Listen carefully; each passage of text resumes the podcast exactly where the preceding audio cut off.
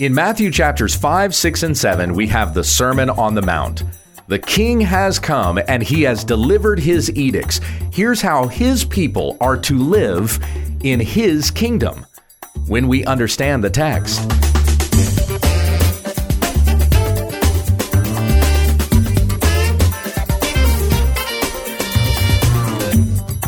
You're listening to When We Understand the Text, an online Bible ministry so that we may know all the riches freely given to us by God. For questions and comments, send us an email to whenweunderstandthetext at gmail.com. Here's your teacher, Pastor Gabe. Thank you, Becky. In our study of the Gospel of Matthew, we are up to chapter 5, and you might know chapters 5, 6, and 7 as being the Sermon on the Mount. So let me begin reading here in chapter 5, verse 1 out of the Legacy Standard Bible. Hear the word of the Lord. Now, when Jesus saw the crowds, he went up on the mountain, and after he sat down, his disciples came to him. And he opened his mouth and began to teach them, saying, Blessed are the poor in spirit, for theirs is the kingdom of heaven. Blessed are those who mourn, for they shall be comforted.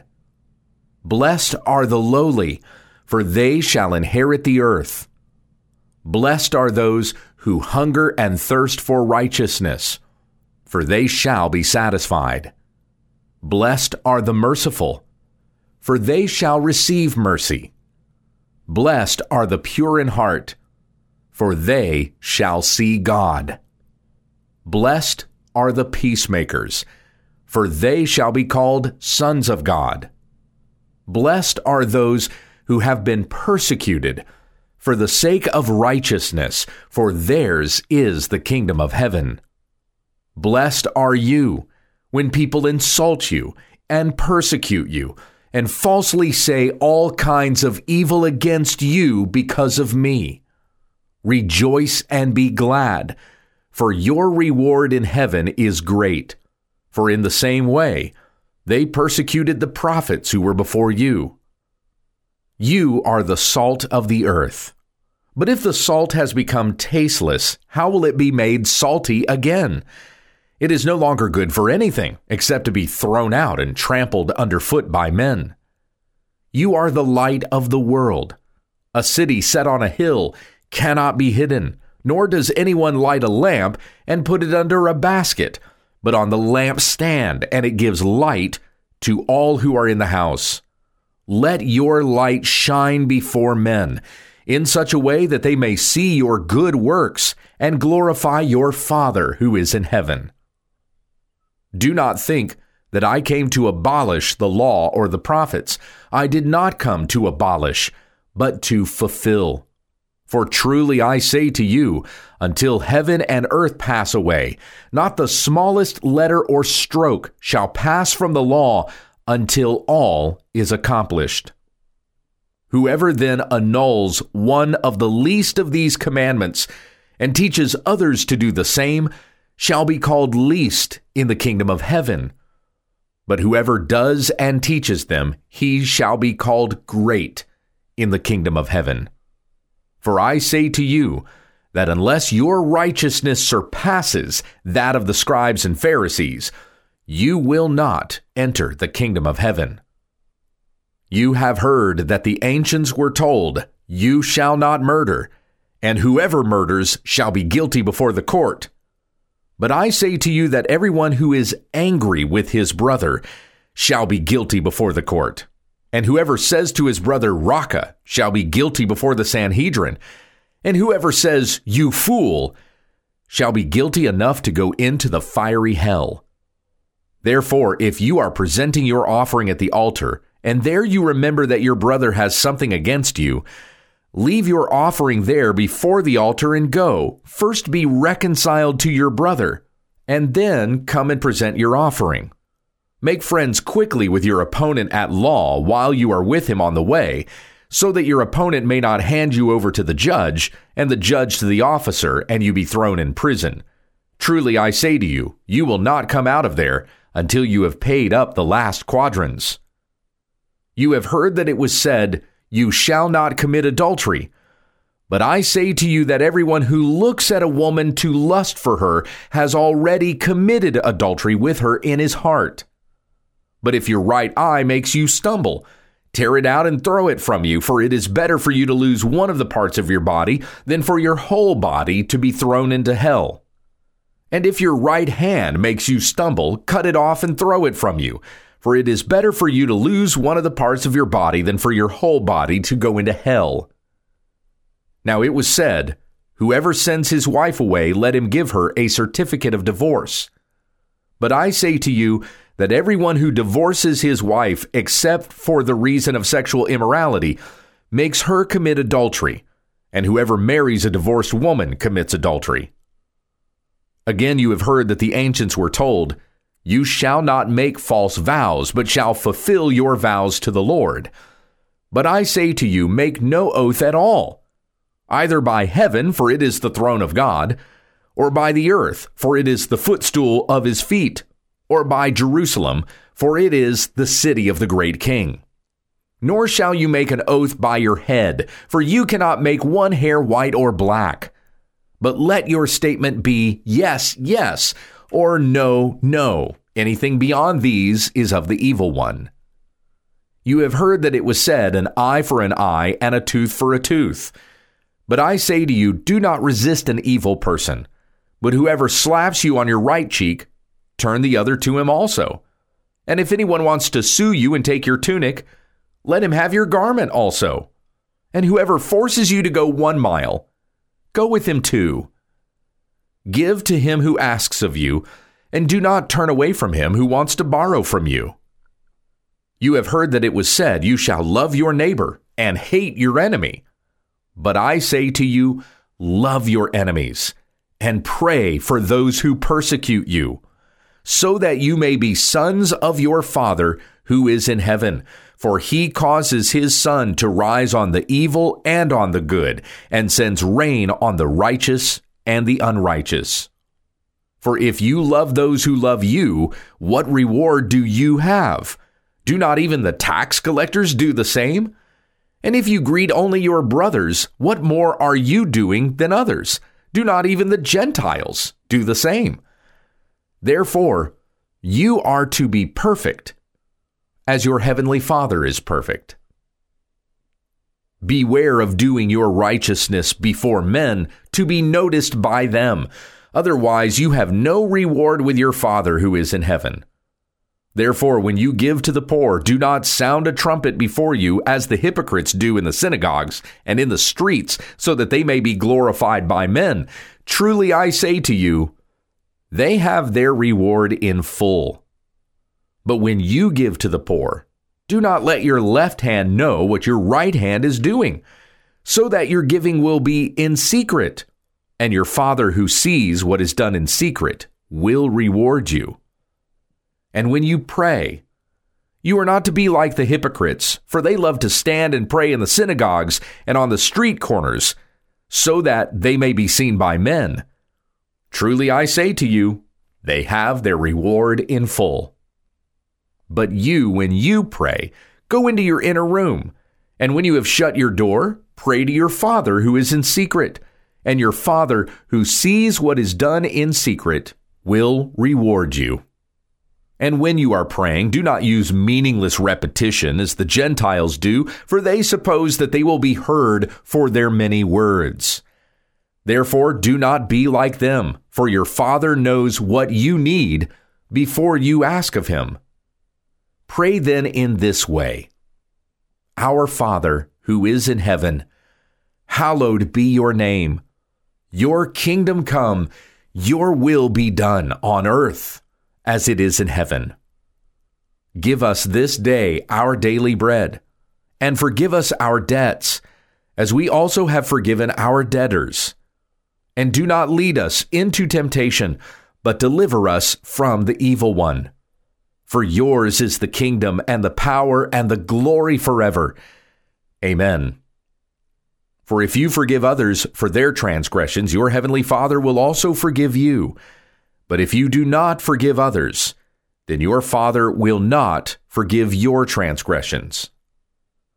Now, whenever you fast, do not put on a gloomy face as the hypocrites do, for they neglect their appearance so that they will be noticed by men when they are fasting. Truly, I say to you, they have their reward in full. But you, when you fast, anoint your head and wash your face, so that your fasting will not be noticed by men, but by your Father who is in secret, and your Father who sees what is done in secret will reward you. Do not store up for yourselves treasures on earth, where moth and rust destroy and where thieves break in and steal. But store up for yourselves treasures in heaven, where neither moth nor rust destroys and where thieves do not break in and steal. For where your treasure is, there your heart will be also. The eye is the lamp of the body. So then, if your eye is clear, your whole body will be full of light. But if your eye is bad, your whole body will be full of darkness. If then the light that is in you is darkness, how great is that darkness?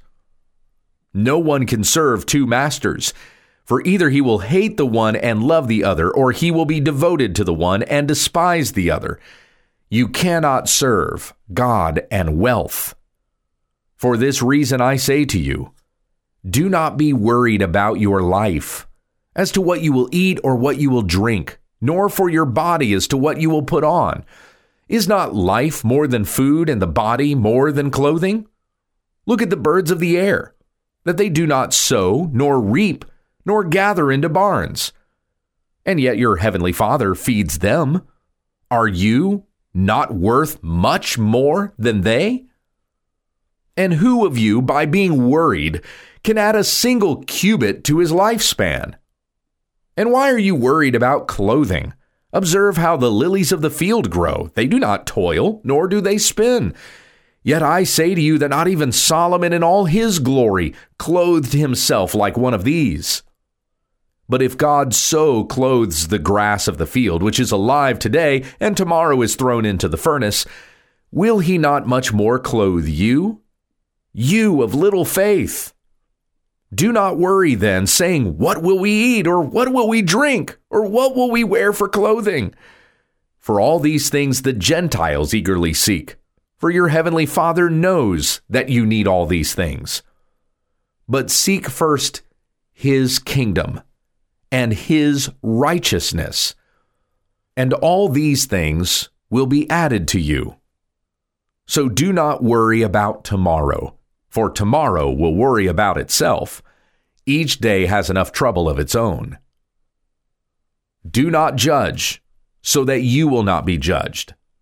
For with what judgment you judge, you will be judged, and with what measure you measure, it will be measured to you.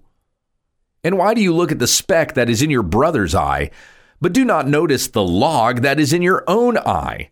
Or how can you say to your brother, Let me take the speck out of your eye, and behold, the log is in your own eye. You hypocrite! First take the log out of your own eye, and then you will see clearly to take the speck out of your brother's eye. Do not give what is holy to dogs, and do not throw your pearls before swine, lest they trample them under feet and turn and tear you to pieces. Ask, and it will be given to you. Seek, and you will find. Knock, and it will be open to you. For everyone who asks receives, and he who seeks finds, and to him who knocks it will be opened. Or what man is there among you who, when his son asks for a loaf, will give him a stone? Or if he asks for a fish, he will not give him a snake, will he? If you then, being evil, know how to give good gifts to your children, how much more will your Father, who is in heaven, give what is good to those who ask him? Therefore, in all things, whatever you want people to do for you, so do for them. For this is the law and the prophets. Enter through the narrow gate. For the gate is wide and the way is broad that leads to destruction, and there are many who enter through it. But the gate is narrow and the way is constricted that leads to life, and there are few who find it. Beware of the false prophets, who come to you in sheep's clothing, but inwardly are ravenous wolves. You will know them by their fruits. Are grapes gathered from thorn bushes or figs from thistles? Even so, every good tree bears good fruit, but the bad tree bears bad fruit. A good tree cannot bear bad fruit, nor can a bad tree bear good fruit. Every tree that does not bear good fruit is cut down and thrown into the fire. So then, you will know them by their fruits. Not everyone who says to me, Lord, Lord, will enter the kingdom of heaven, but he who does the will of my Father who is in heaven will enter. Many will say to me on that day, Lord, Lord, in your name did we not prophesy? And in your name cast out demons, and in your name do many miracles? And then I will declare to them, I never knew you. Depart from me, you who practice lawlessness. Therefore, everyone who hears these words of mine and does them may be compared to a wise man who built his house on the rock. And the rain descended, and the rivers came, and the winds blew and fell against that house, and yet it did not fall, for it had been founded on the rock.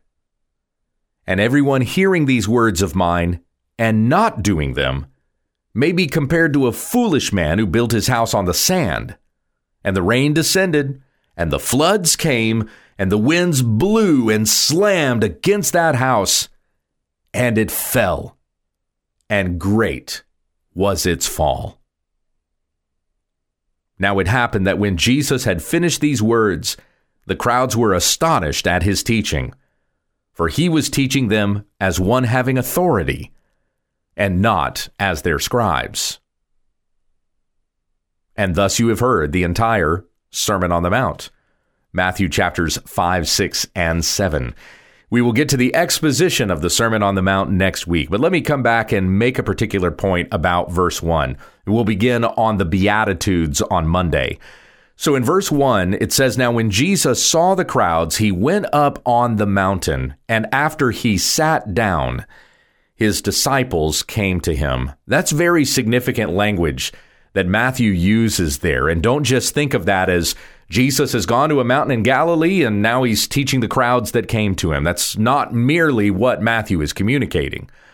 But he says that Jesus saw the crowds and he goes up on the mountain. This is a mountain in Galilee, once again.